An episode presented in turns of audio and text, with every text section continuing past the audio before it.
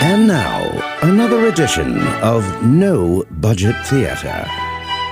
Webdesk says a 54 year old Belgian woman recently went to a hospital because she was acting like a chicken. The woman was sweating, shaking, blowing her cheeks out, and crowing.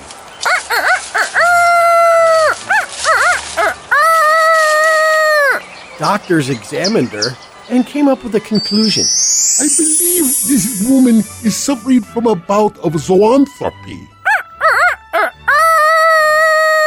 which forces her to think she's an animal. Uh-uh. In this case, a chicken.